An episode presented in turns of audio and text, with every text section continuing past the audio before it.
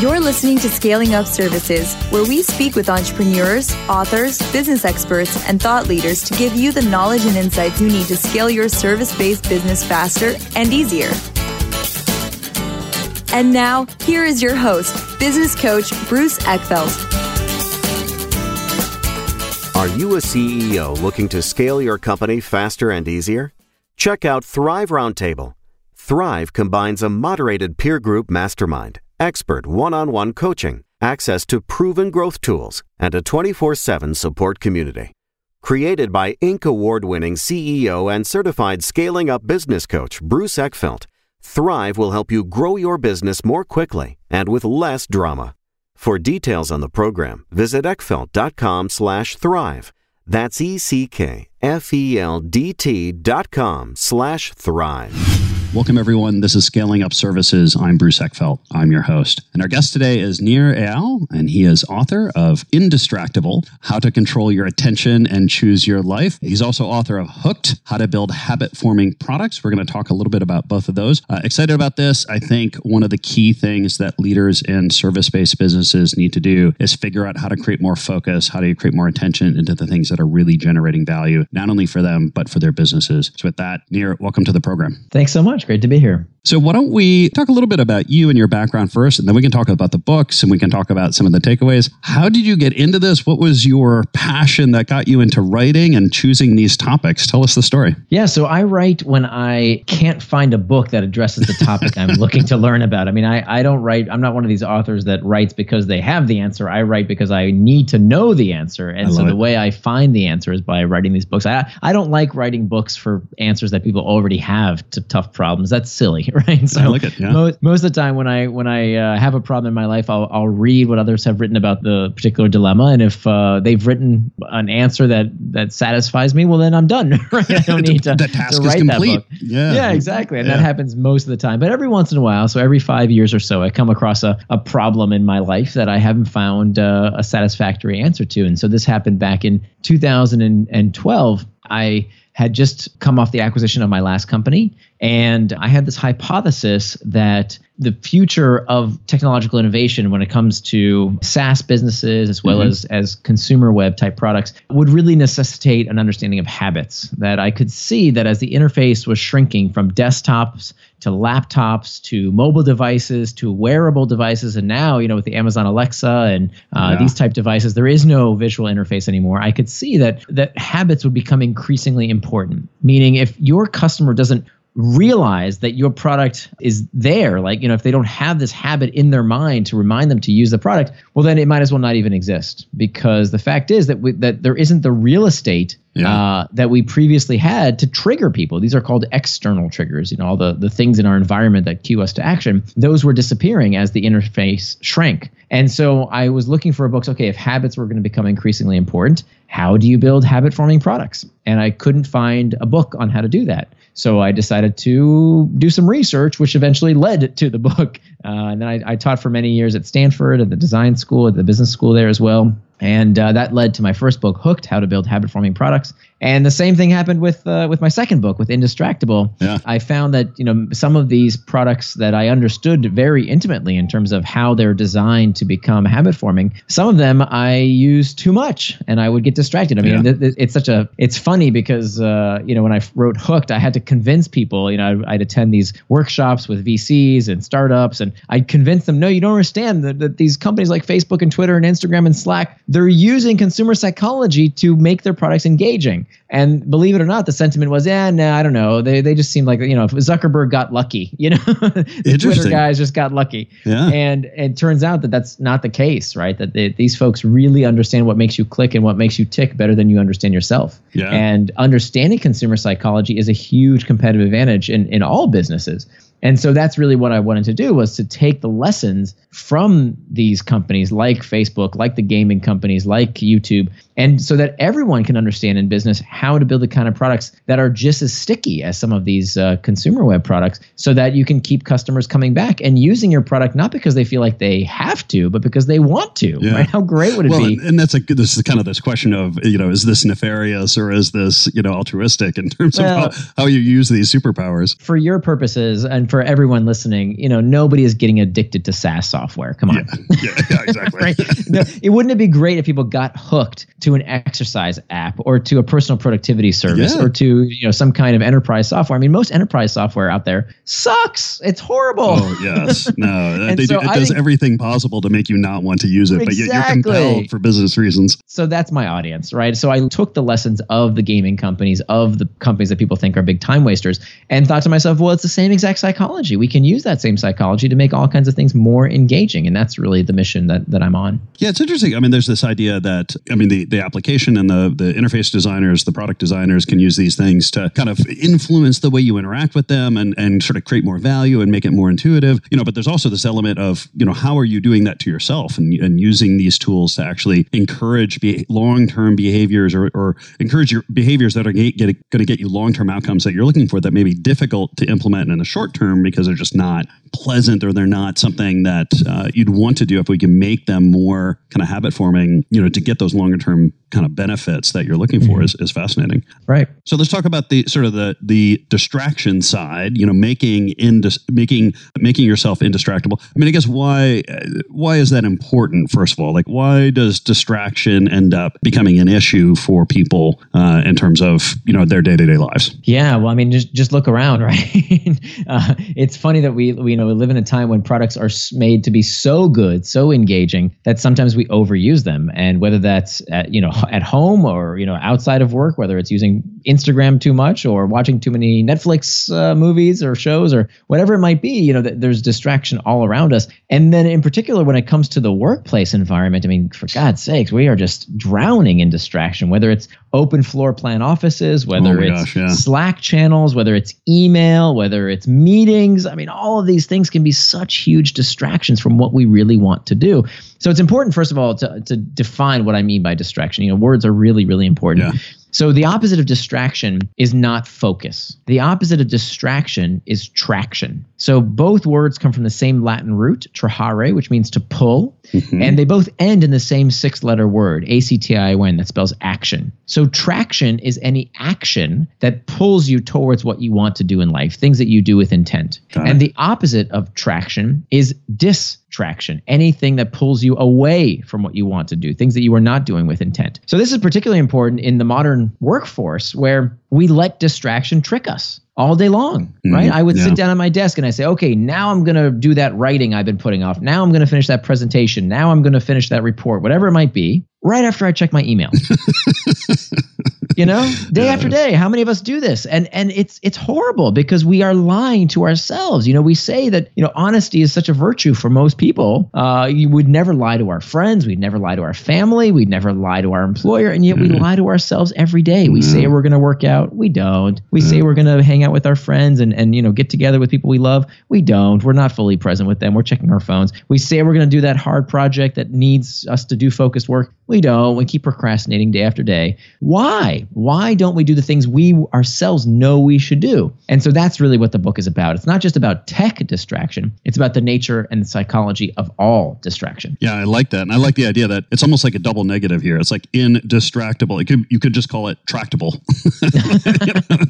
because that's what we're. I mean, really, we're talking about you know how to how to get how to get to the traction that you really want and avoid the things that are removing you from that or, or getting interrupting that ability to get traction on the on the goals and the the progress Yeah. that you want to see. And to be very clear, I'm not here to tell anybody what their values should be, right? What I want people to do is to turn their values into time. Whatever it is that you think is important to you that's based on your values, I want to help you do. And, and I don't, you know, if you want time in your day to meditate, to pray, to paint, whatever it is you want to do with your time, Yeah. that's your business. Don't let anyone tell you that, you know, going on social media is somehow morally inferior to, I don't know, watching football on TV. There's no Mhm. difference. Mhm. There's no difference. It's whatever you want to do with intent is what you should do. But I want to help people do the things they know they want to do and somehow don't do. Uh, because it. in this day and age, you know, the, the, the fact is distraction is nothing new. I talk about in the book how Plato talked about akrasia, the tendency to do things against our better interest. He was literally complaining about how distracting the world was 2,500 years ago. So this is not a new problem. Yeah. Uh, you know, distraction has been around a very, very long time. And we love to, you know, talk about motivated reasoning. We love to blame our technology.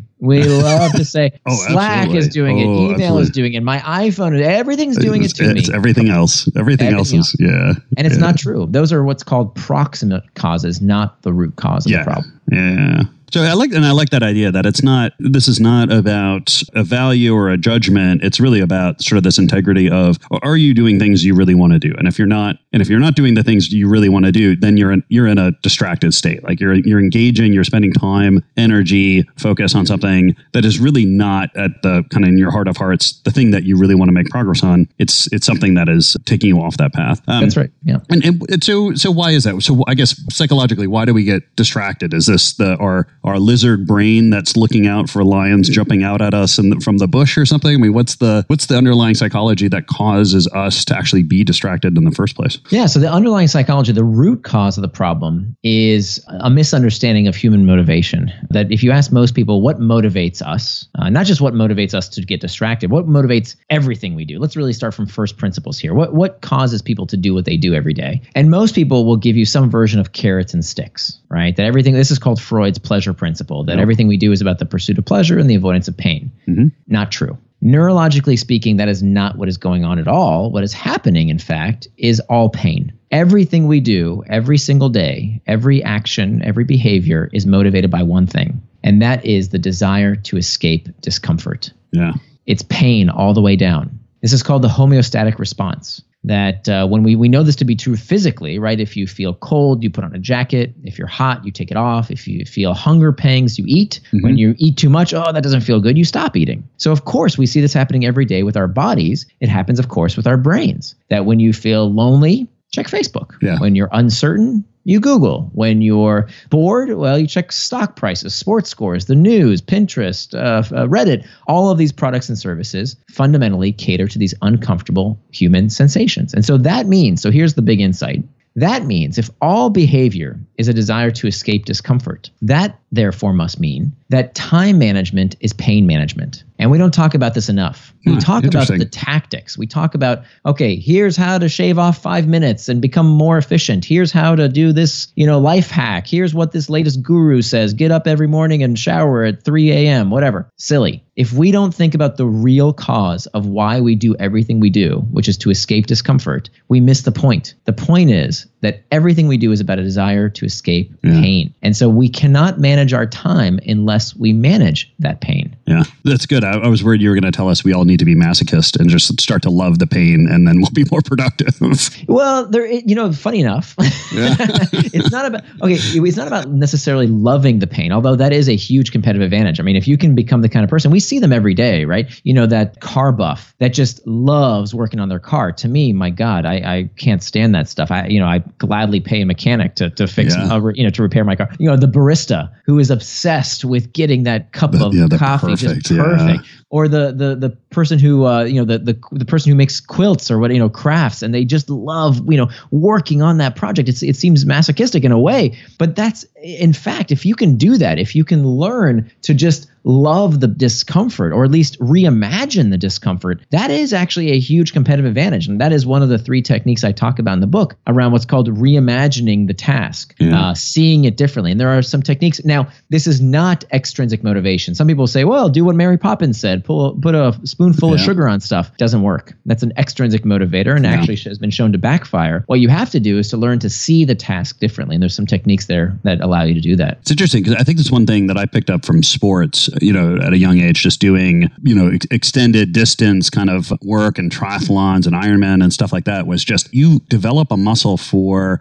reframing the physical pain and being able to push through on those things it is certainly a competitive advantage. I mean, it's knowing that you can do something like that gives yeah. you a huge ability to undertake new tasks that that may be a, quite painful for a while, but knowing you can push through and knowing you can get to the other side is absolutely, is absolutely, and and people can do it. Like if people can can enjoy. I mean, think of something that you know you really don't like doing, and you'll probably find someone who has learned to like that work. And that's, there, I think that's the interesting. How does that happen? Yeah, there's, there's nothing inherently thing. you know objective about something something being uh, you know uh, unlovable. It's completely yeah. subjective. It's in our heads. Well, yeah. we can learn to actually like those. They're maybe not like those things, but make them suck less, right? Yeah. Well, even something like you know going on stage. You know, it's like you know for some people it can be crippling. Like the the the the, the feeling, the anxiety, the the physical sensation of getting ready to go on stage in front of a big audience for one person can be debilitating. Another person, it's energizing. It's it's like a it it, it gets them going and and drives them t- to the performance. It's the exact same physiological you know things that they're going through it's just how they frame it and how they kind of respond to it from kind of an emotional and a, and a frame point of view can be quite different yeah, that's exactly right. So that's one of the three techniques for how we we uh, master these internal triggers. We can also reimagine the trigger itself. We can also reimagine our temperament, and that's probably out of the three, uh, probably the most important. And what I mean by temperament, you know, temperament yeah, is defined as the underlying traits of a of a person or an animal. You know, that that it's the way of being, and it turns out that we carry around with us so many of these self-limiting beliefs around who we are, our temperament. Mm. One of the most pervasive myths that I really wanted to uh, debunk is this idea that willpower is a limited resource. And we've heard this in some form or another many, many times. The psychological name for this is ego depletion. Okay. And there were actually studies that, that found that people run out of willpower like they run out of gas in a gas tank, right? We, we've seen this in some form or another. You come, I used to come home from work every day. Oh, yeah. So this is that, like at the end of the day, like your physical yeah. exhaustion, being, being yeah. physically tired ends up taking away your willpower, your your ability to push through. Yes. Yeah, you you run out of it. So mm-hmm. oh, I'm spent. You know, I deserve. Yeah. I have no more willpower left. I how can I say no to that Ben and Jerry's and watching some Netflix on the couch? Yeah. And they actually showed you know when people do a hard task that they run out of willpower. They can't keep denying themselves something. Mm-hmm. Unfortunately, the studies that got a lot of press uh, could not replicate. Part of this uh, we see in social psychology this huge replication crisis with yeah. many phenomenon that you might you might have been following lately. Mm-hmm. Uh, and this is is one of the things that uh, could not replicate, except except the work of Carol Dweck found over at Stanford. She did a study that found that there is such a thing as ego depletion, but only for one group of people. That the only people who do actually run out of willpower, just like you might run out of gas in a gas tank, the only people are people who believe that willpower is a limited resource.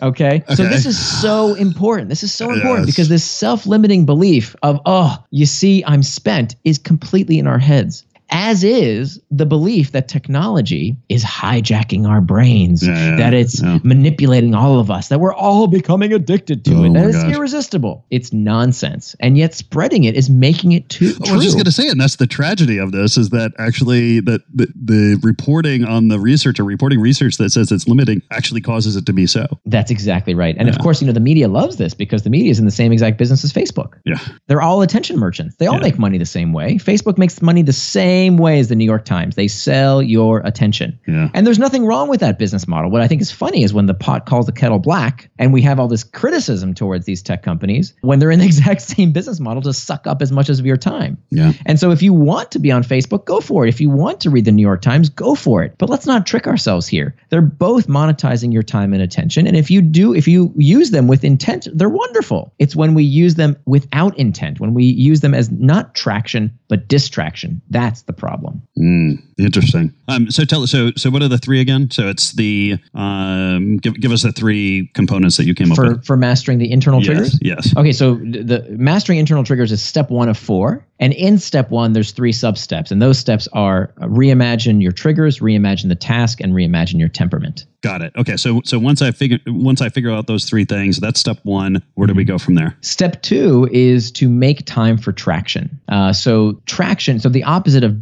of distraction is traction. And so what we want to do is to make more time in our day for the things we really want to do. And so here's the rule. The big insight here is that you have no right to call something a distraction unless you know what it distracted you from. So Ooh. I talked to so many people in my interviews uh, that would say, "Oh my gosh, you know the world is so distracting these days. I can't get anything done. My boss wants this. My kids want that. Did you just hear what happened on Twitter yesterday? I can't get anything done." And then I said, "You know, wow, that's that's really tough. Can I see what it was you planned to do today? What did you want to do with your time exactly?" Yeah. And they take out their calendar, and it turns out that two thirds of Americans don't keep a calendar at all. It's like wow. playing a putting a hundred dollar bill on the sidewalk in a busy city street. That's hundred dollar bill is not going to be there unless you protect it, unless you watch it. Mm-hmm. and so that's exactly what we do with our time. Foolishly, is that we don't plan it. Well, in this day and age, with so many potential distractions, if you don't plan your day, somebody else will. Oh, and that's so, so funny. Yeah. Not not only do we need to uh, plan our time, and I mean down to the minute, we need to do what's called a time boxing uh, practice of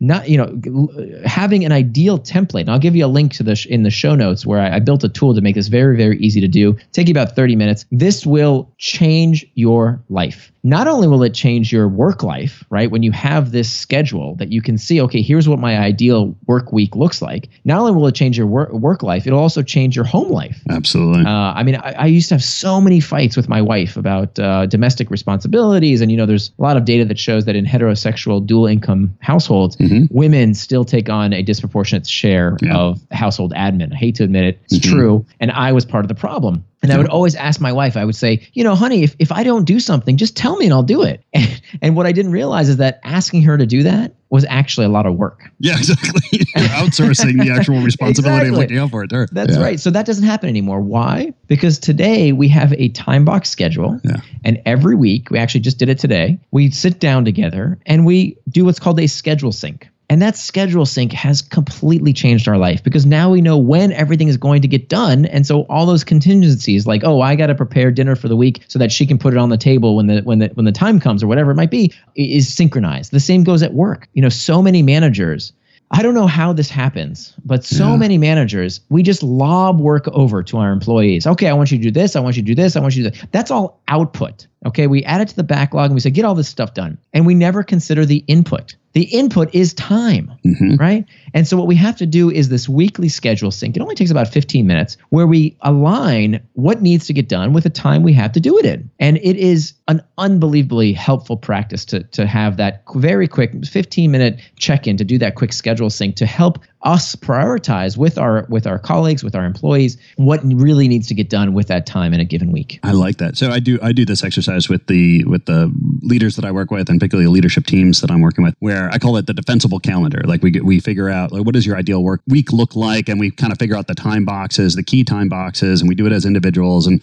you know and we talk about you know go out three months in your calendar because everything but the next three months is probably screwed anyway because you've got too many commitments and, and you put in those boxes and you say now your job is to protect these boxes with your life, right? Mm-hmm, and and, mm-hmm. and you can do anything else outside these boxes. and You can you know have little meetings and things like that. But these are your core high productivity, high value hours. And then what we do is we do it as a team, mm-hmm. and we mm-hmm. look at everyone's schedules, and we actually come up with for the leadership team what are those time boxes? Because a lot of times what I find is that you get you get individuals that will do their time boxes, but if those time boxes aren't synced up across the leadership team at some yes. level, you will end up running. You know they'll be in conflict. You'll get collisions between them because someone's trying to have focus time. Well, that's another person's meeting time. You know, so if you can actually get the leadership team and even to the company level, like if you can get companies to say, hey, like, you know what, Tuesday and Thursday afternoons are focus time and we're not going to have any meetings and we're not going to do these other things. You know, everyone's that's going to be when we all sit down and really get our our valuable work done. Yeah. That, that's this organizational level stuff of that becomes really interesting and really important. Yeah. I mean, that the idea here isn't to focus on the tactics. I've seen a lot of companies get stuck when they say, oh, you know, we, we saw that our competitor was doing, you know, email free Fridays or no no email Wednesdays or whatever the case might be. And it actually doesn't doesn't work when you just copy the tactics. It's yeah. much more important to understand the strategy. So there's actually a,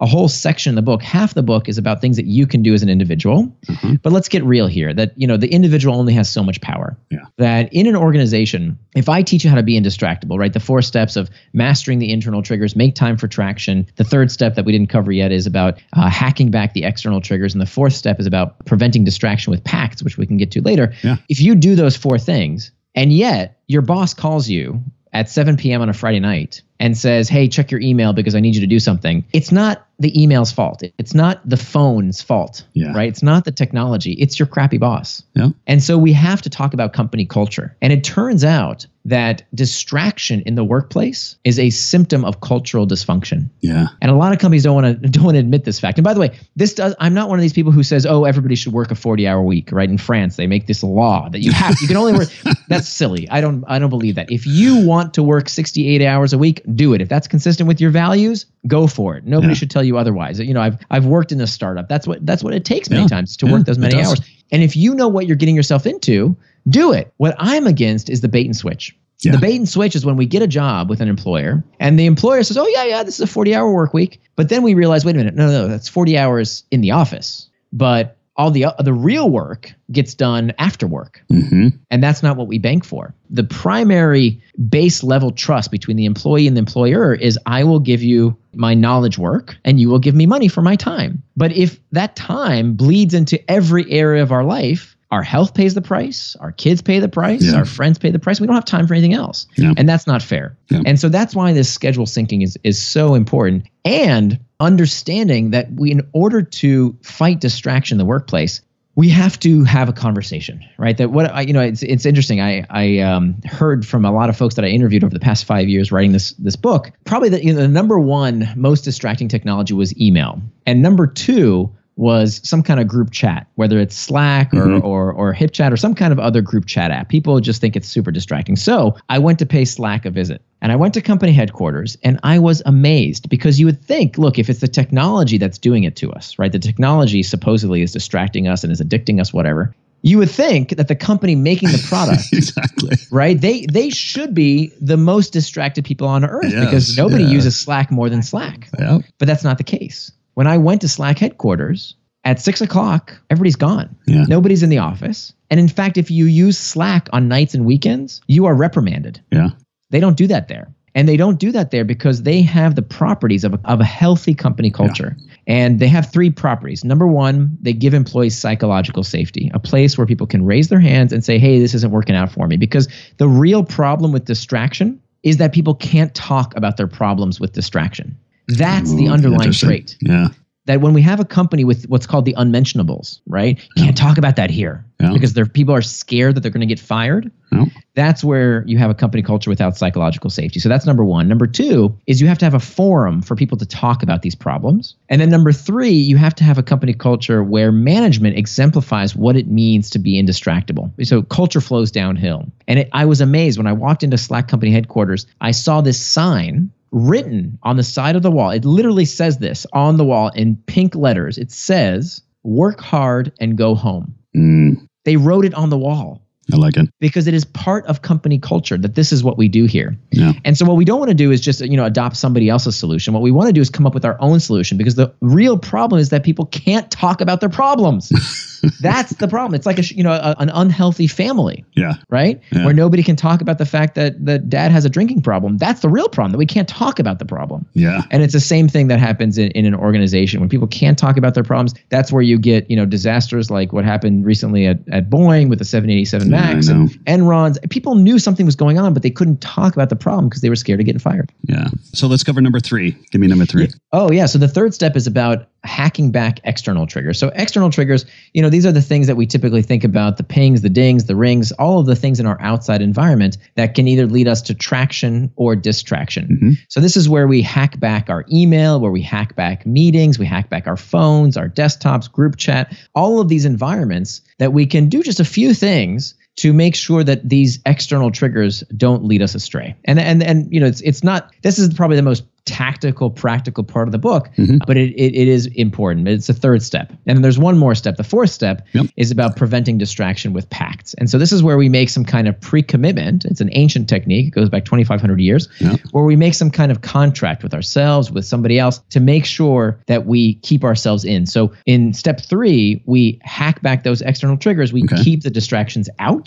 Yep. In step four, we keep ourselves in. And so much of this this technique is about using technology, ironically enough, to keep out the technology that, or to uh, keep ourselves in, I should say, to prevent us from using the technologies that may otherwise distract us. So So this is where we can use all kinds of tools. Sure. Yeah. So uh, a tool I use almost every day is called Forest. Okay. Forest is this great little app, super simple to use. Uh, and every time you want to do focused work, you open the app and you dial in how much time you want to do focused work for. Okay, so that's like oh, people have seen that a million times, Pomodoro alre- already, Yeah. whatever. That's not what I'm talking about. The real key to this is that when you set how much time you want to do focused work for, when you push go, a little virtual tree is planted. Okay. And if you pick up the phone and do anything with it, the virtual tree dies.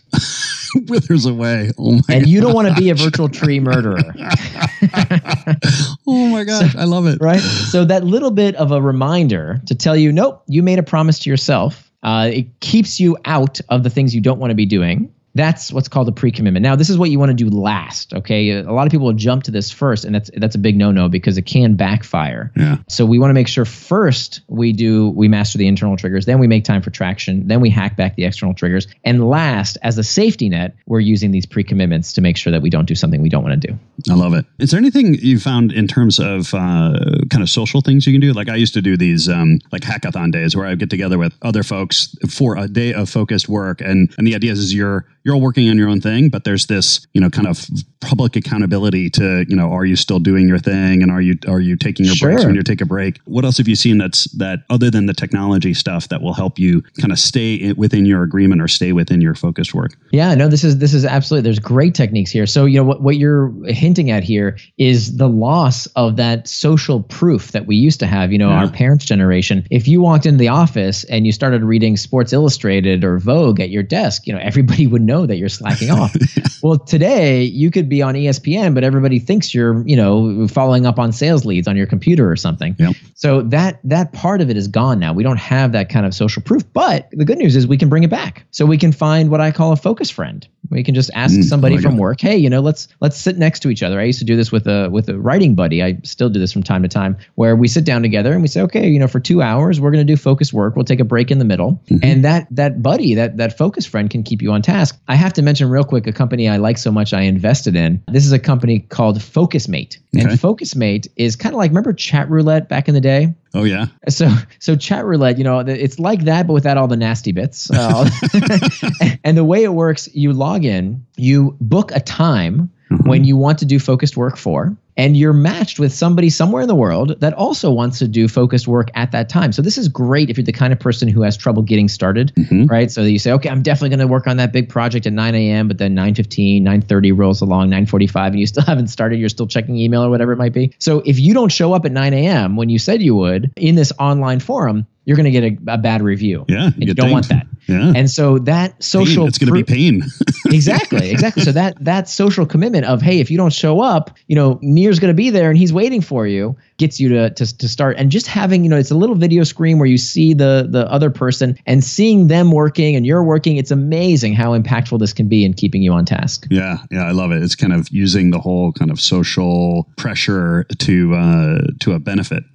Mhm. yeah absolutely Oh, But again, we have to do this stuff last. Okay, if you jump if you jump the gun and do this before you do the other three first steps that we talked about, mastering the internal triggers, ex- uh, other, it will fail. So this is only the last resort. yeah, yeah. So, so where do people start? So, give us give us a couple of good hints. If, if people want to start working on this, where would you begin? What what advice would you give them? What's kind of a way to get going on this? Yeah, so there's a great book called Indistractable: How to Control Your Attention and Choose Your Life, which I recommend, and that's available wherever books are sold. I also have a, a website at indistractable.com. We we had a, an 80-page quiz that, or not a quiz, a workbook I should call it, that helps you you know work through some of these techniques for yourself. I really didn't want it to be one of these books that you know you read and then you put back on the shelf. Yeah. It, I really wanted it to be practical. I really wanted to create an identity. So one of the things we didn't talk about uh, when it comes to these pre-commitments is the power of making what's called an identity pact, and this comes out of the research from religion. You know, this is not a book about willpower. I hate willpower. I Yeah. hate self-control because I don't have it.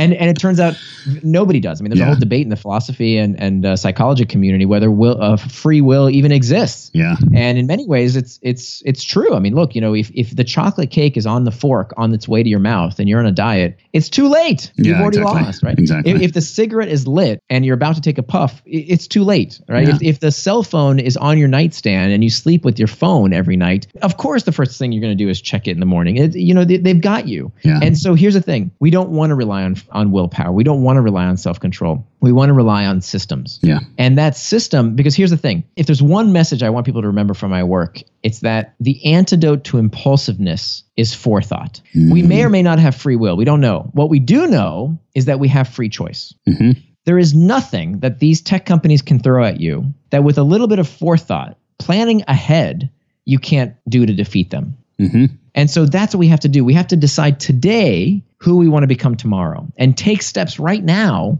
to make sure that we do what we say we're going to do in the future. Yeah. And it's it's actually not that tough once you know what you're doing. I mean, this completely changed my life. I've always struggled with self control and self discipline. I've never been all that good at it. And now, over the past five years, I mean, I'm in the best shape of my life physically. I work out for the. Fir- I used to be clinically obese. I work out for consistently for the first time in my life.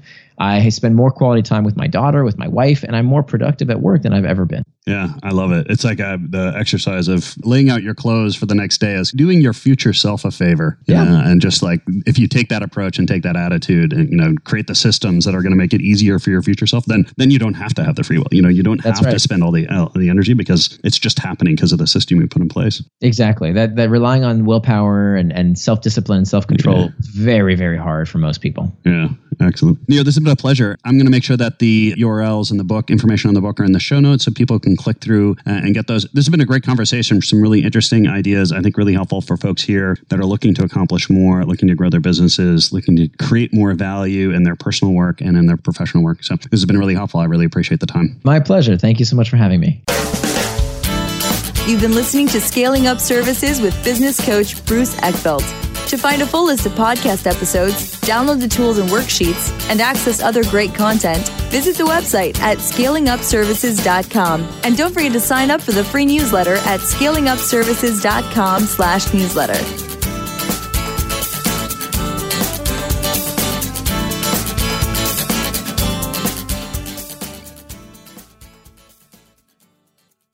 This podcast is a part of the C Suite Radio Network.